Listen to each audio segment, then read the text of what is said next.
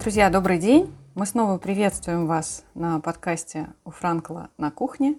И сегодня тема нашего разговора – внутренний критик. Э, понятие, которое встречается достаточно часто. Каждый вкладывает в это, это сочетание внутренний критик что-то свое. И мы можем слышать иногда, когда кто-то говорит, вот меня одолел внутренний критик – вы знаете, было бы интересно услышать ваше мнение и поговорить о, о том, а что, в общем-то, включает для вас понятие внутренний критик, а вообще есть ли он у вас? Коллеги, что вы думаете по этому поводу? Ну, давайте я начну. Да, я хочу сказать, что ну, давайте разберемся сначала с тем, а хорошо это или плохо вот вообще внутренний критик, что это такое? На мой взгляд, э, нету такой вещи в этом мире, которую можно было бы однозначно квалифицировать как что-то хорошее или что-то плохое. То есть здесь всегда важна доза. И вот этот вот внутренний критик — это некая такая способность человека, ну, смотреть на то, что он делает, на то, что он творит, ну, каким-то критич, критичным взглядом. И э, здесь, наверное, мы будем говорить все-таки, когда этот внутренний критик слишком э, велик, ну, я бы, наверное, говорил о том, что он стал мешать. То есть, э, когда ты что-то делаешь и постоянно э, чем-то недоволен, что-то тебя вот как бы не устраивает. Вот, вот это хорошо или плохо, когда что-то хочется, ну вот ты сотворил что-то, картину, смотришь на нее и думаешь, нет, ну вот все-таки плохо. Вот, вот что с этим делать, как вы считаете? Ну, я тоже, Миш, с тобой согласна, то, что не бывает что-то хорошо или что-то плохо. Это тоже коррелируется с какими-то нашими понятиями. Для каждого свое, что хорошо, а для каждого свое плохо. Для меня внутренний критик – это как внутренний голос. Ну, как бы, по-моему, я когда-то у Рика Хансона читала, что есть два внутренних голоса у человека. То есть один подбадривающий, а другой критикующий. Э, а но у большинства людей все-таки критик побеждает. Например, у меня он точно побеждает. То есть тот, что подбадривает, он где-то так там тихонько. А тот, что вот прям критиковать, вот тот прям на первый план выходит и критикует. И что делать с ним? Я делаю такие некоторые наблюдения – вот я стараюсь наблюдать, то есть за своим внутренним критиком и вот клиентам своим говорю, наблюдайте вот какие моменты, то есть он нас критикует больше, какие-то умаляет ваши достижения там. И как-то можно это проанализировать, почему почему он выходит именно в тот момент на первый план. Возможно, этот внутренний критик вспомнить кого-то из детства кто критиковал. То есть могли быть родители, там, бабушки, учителя. Это тоже может быть, что, что какие-то такие моменты, которые критиковали в детстве, это сейчас, и сейчас выходит. Ты плохо там написал домашнее задание. То есть, а ты тут пишешь как-то картину, да, и тоже думаешь, не, наверное, все-таки плохо. А могла бы и лучше. Вот могла бы. И вот такие какие-то моменты хочется иногда еще обратиться в такие моменты за какой-то поддерживающей в этой части себя. То есть как-то сказать, хорошо, вот ты критикуешь, а к тому другому внутреннему голосу обратиться. А что ты можешь э, ему ну, противопоставить этому внутреннему критику, да, и можно какие-то, то есть не умалять какие-то свои заслуги, и на каждую критику можно, ну, то есть реагировать, ну да, тут так, и, и в то же время, чтобы не полностью себя закопать в эту критику, какие-то вспоминать свои заслуги. Очень, если сделать такую, такое упражнение, вспомнить каких-то вот за прошедший день, например, три хорошие вещи, которые ты сделал, наверное, три плохие будет легче вспомнить, там, чем три хорошие. Но все равно бы их вспоминать это неплохо.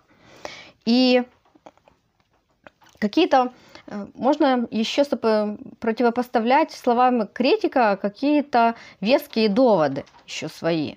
Хорошо было бы, если бы их найти, конечно.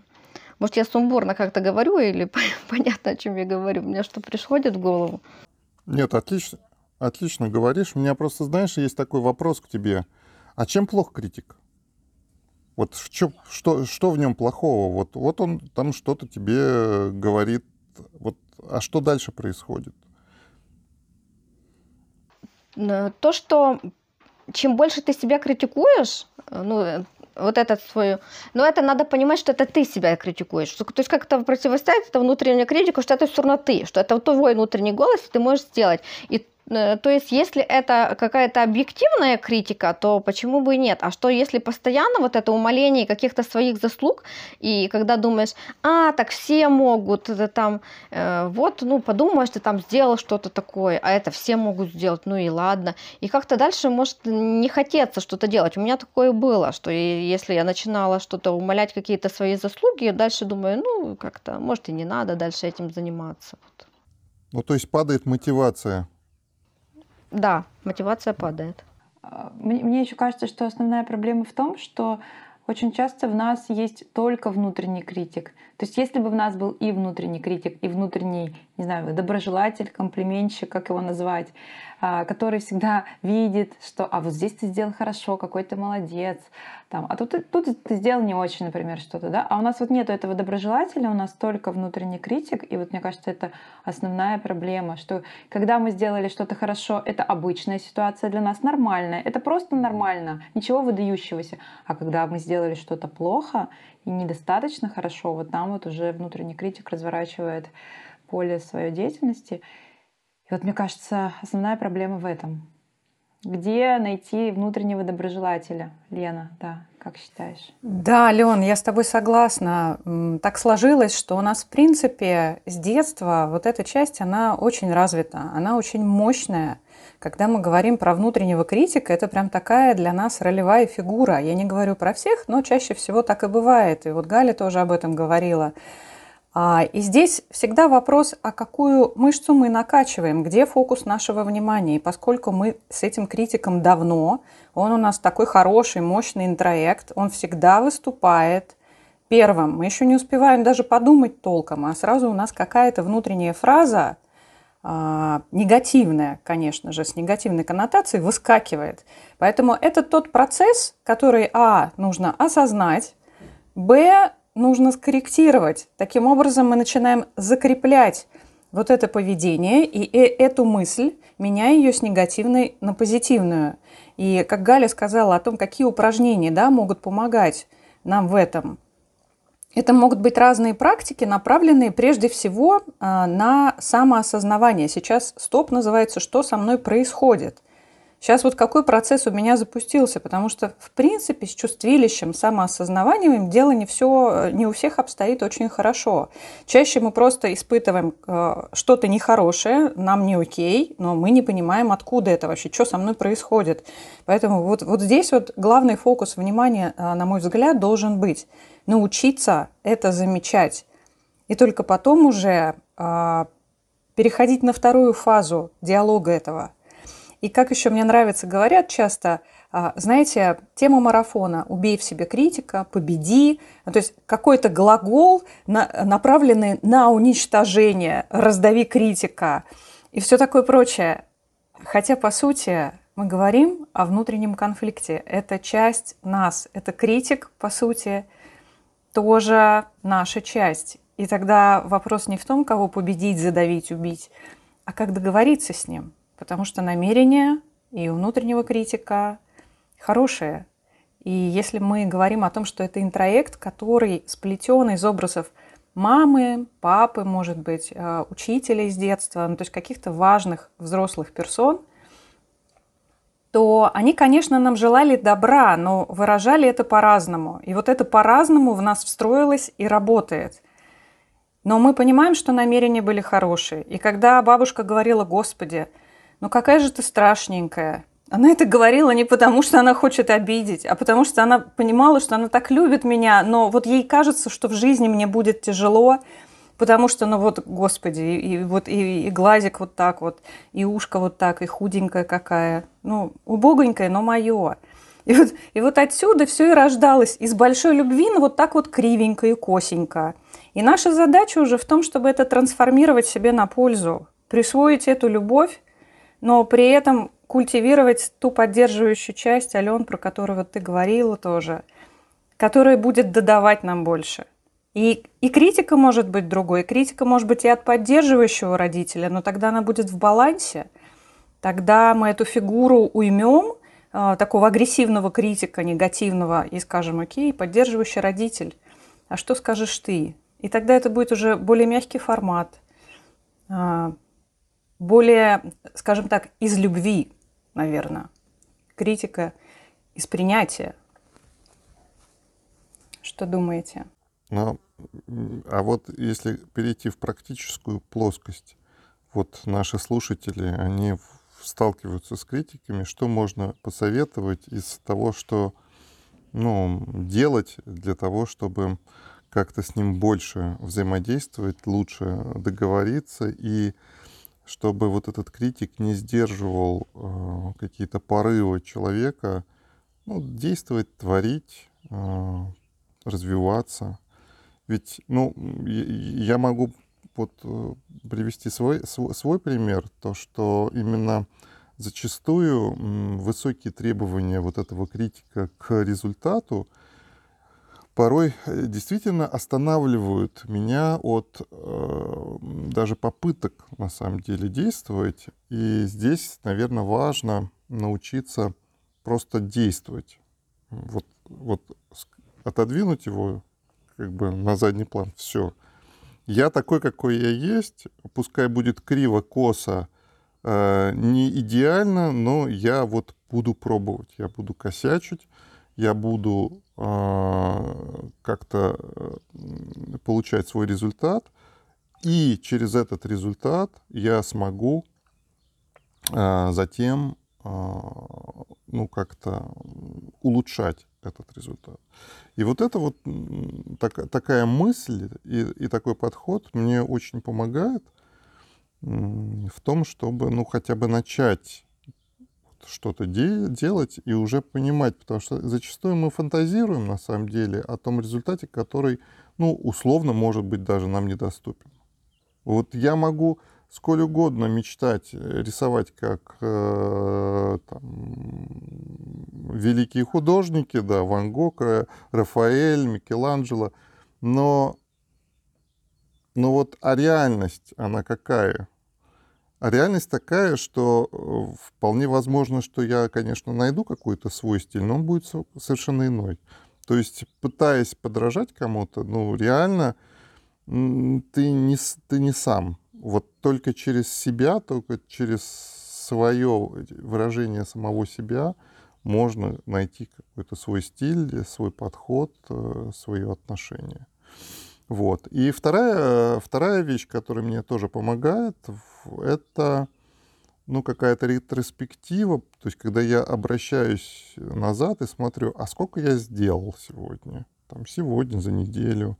То есть э, подвожу какой-то итог и понимаю, что, ну да, но все равно, все равно вот было много чего сделано. И это, ну, поддерживает меня в том, чтобы двигаться и э, ну, двигаться дальше, а не останавливаться вот в этой критике внутренней. Может быть, э, да, Галя, может быть, ты что-то добавишь? Да, я еще хотела сказать, что это ну, тяжело. То есть критика это всегда тяжело. То есть критика от кого-то тяжело, критика от себя тяжело. То есть тяжело выносить иногда критику своего внутреннего критика. А еще хуже, когда мы начинаем критиковать себя за внутреннюю критику. Это вдвойне получается. Вот я критикую, а ну давай, зачем я это делаю и так дальше. И тут, наверное, важно проявить какое-то сострадание к себе. Как бы представить, что ты это твой какой-то товарищ, которого сейчас что-то идет неважно, и как-то подбодрить себя в этой ситуации. И что вот, ну да, так случилось, ну, в следующий раз будет хорошо. Ну, как-то иногда помогает просто разгрузиться. А еще один мой такой метод – это перейти от монолога этого критика к диалогу с ним. Вот как Лена говорила, что это как бабушка, да, которая говорила, мне тоже бабушка говорила, ну ты у нас такая умная, говорит, но ты не думаешь, что ты красавица. Вот Танюшка прям вот она красивая, то есть у нее и глаза правильные носит, и все, а ты, ну вот так. Вот. И, ну, это с любви, там, наверное, когда-то, чтобы мы там сильно не зазнавались, да, было такое.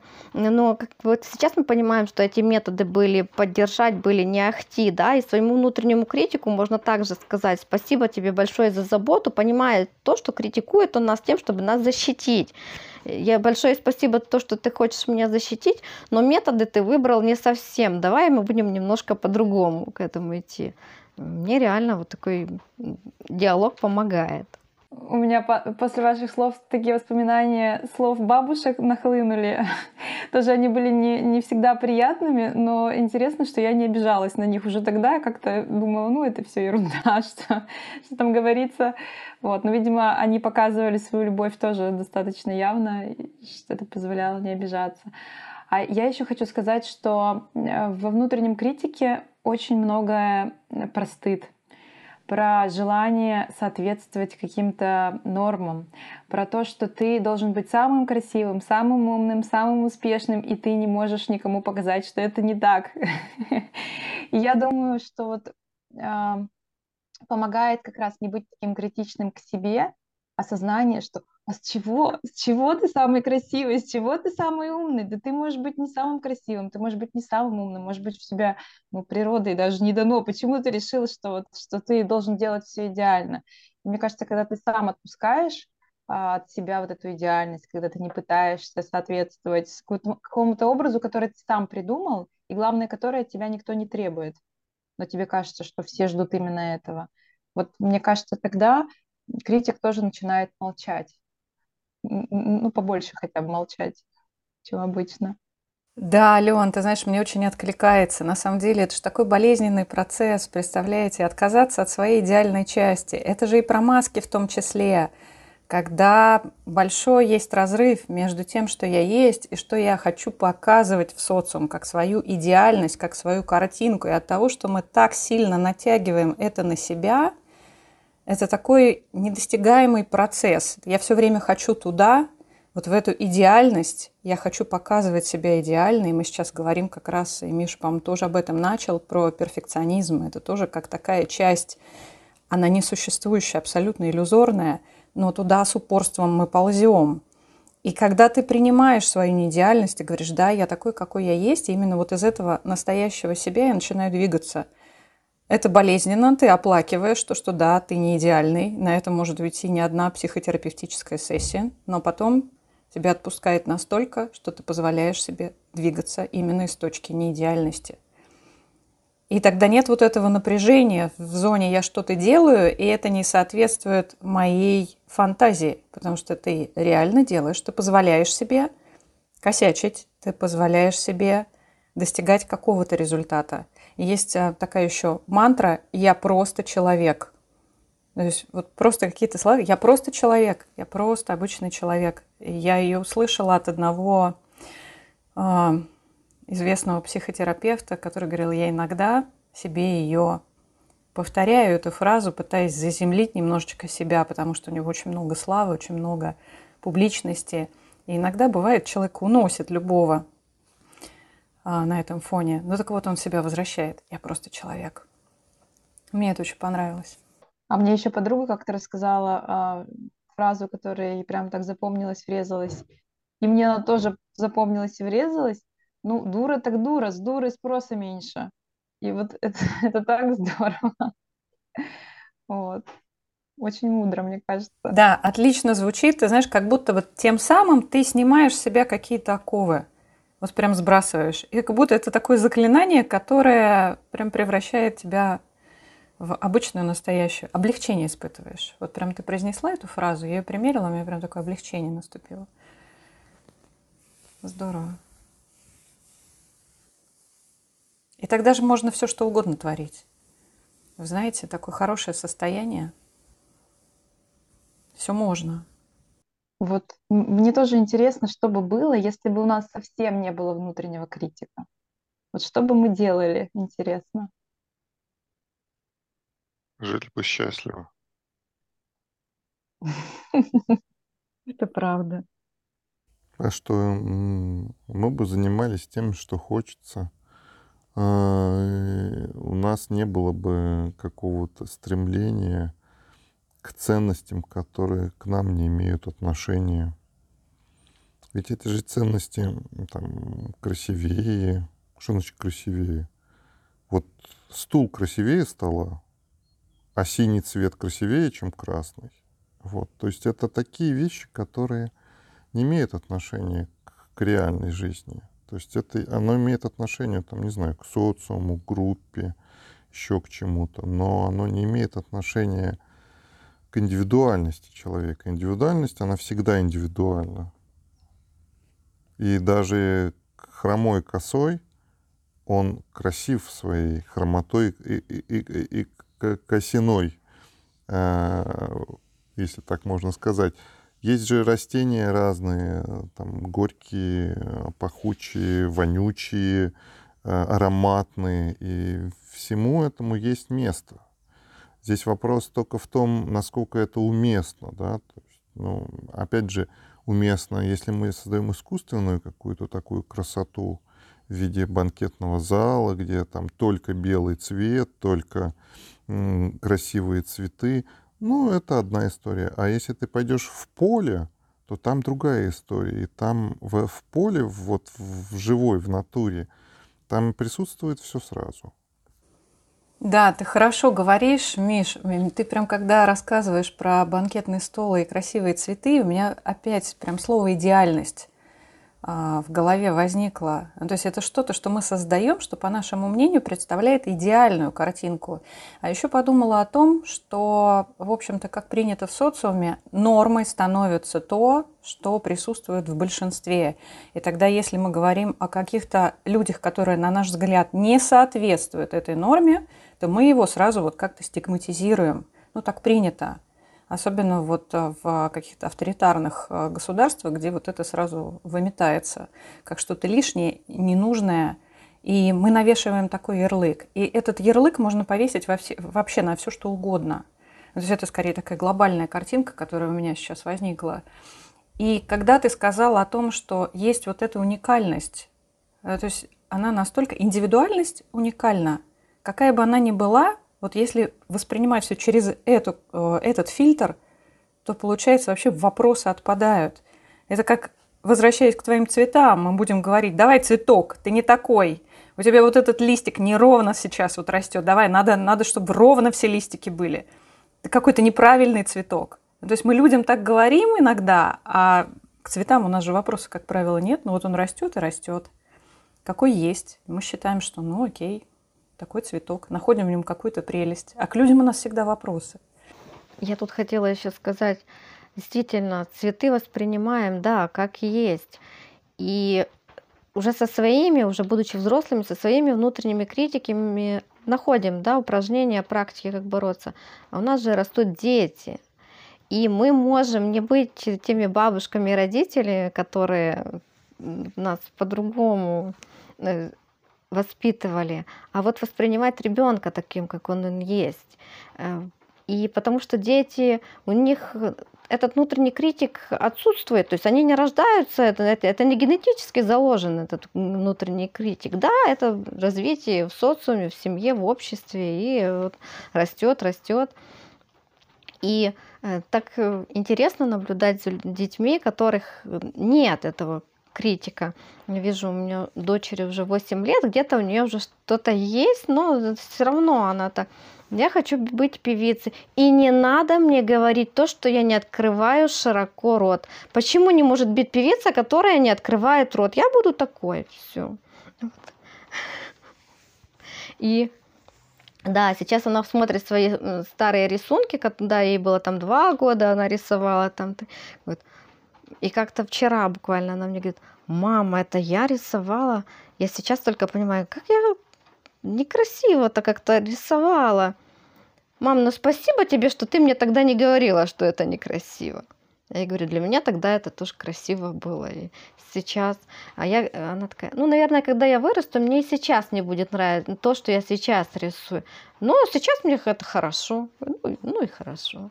То есть мы можем как-то меньше, да, станет, может, таких внутренних критиков, если немного по-другому детей воспитывать. Миша.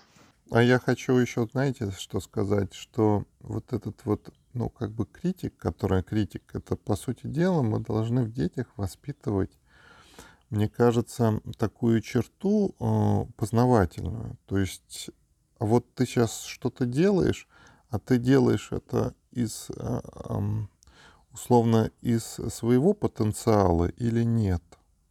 То есть, э, ну, ведь там даже э, там, дети, которые учатся считать, ну, для одного очень трудно дается там простые математические операции, а для кого-то, ну, это не уровень. И тут очень важно, чтобы научить ребенка самому понимать, что вот то, что он сейчас делает, ну, это такая лажа для него. То есть он может больше сделать. И это не в смысле того, что он должен там как-то себя сильно перенапрячь, а в смысле того, что, ну, это даже интереснее для самого себя ставить э, задачи по своему уровню. И вот это вот, наверное, вот такого рода критик, который внутренний, который, с которым ты советуешься, как с тренером, слушай, ну вот это вот вот это как лажа или не лажа? То есть вот я могу больше сделать? Я сейчас халтурю или это уже перебор? Вот, то есть это вот какой-то внутренний постоянный советчик, и если мы в нем вот воспитаем, именно воспитаем, чтобы он сам научился собой а, чувствовать вот это, где вот он халтурит, а где не халтурит, где вот это его уровень потенциала. То есть мы как взрослый поддерживаем его в его начинаниях и пытаемся ему чуть-чуть дать чуть-чуть больше, но аккуратненько, очень дозированно. И если у него получается больше, мы на него, ему или ей указываем на то, что смотри, вот ты взяла чуть-чуть больше, и у тебя получился лучший результат, больше, там, я не знаю, быстрее, лучше, красивее, там, не знаю, шире. Вот. И тогда, и, и, и, но обязательно, чтобы это было через обратную связь, чтобы это не так, что костьми легли, вот, выдали результат и никакущий. То есть, чтобы это было, ну, в общем-то, ну, я бы не сказал, наверное, в кайф, Потому что, наверное, уж совсем в кайф-то не бывает э, вот, ну, нормальной работы. То есть, когда ты работаешь, ты все равно напрягаешься. Когда ты подтягиваешься, ты все равно напрягаешься. Напрягаться полезно. Вопрос, чтобы это не было перенапряжением или блокирующим действием о том, о чем мы говорили раньше. Друзья, э, сегодня вы услышали про то, как мы боремся или не боремся, общаемся, договариваемся э, со своим внутренним критиком. Уверен, что у вас тоже есть свои какие-то советы. Будем рады их услышать в комментариях. Пишите, пишите то, что вас интересует. Возможно, это станет темой нашего нового подкаста. И увидимся, услышимся в новых, э, в новых подкастах, в новых темах.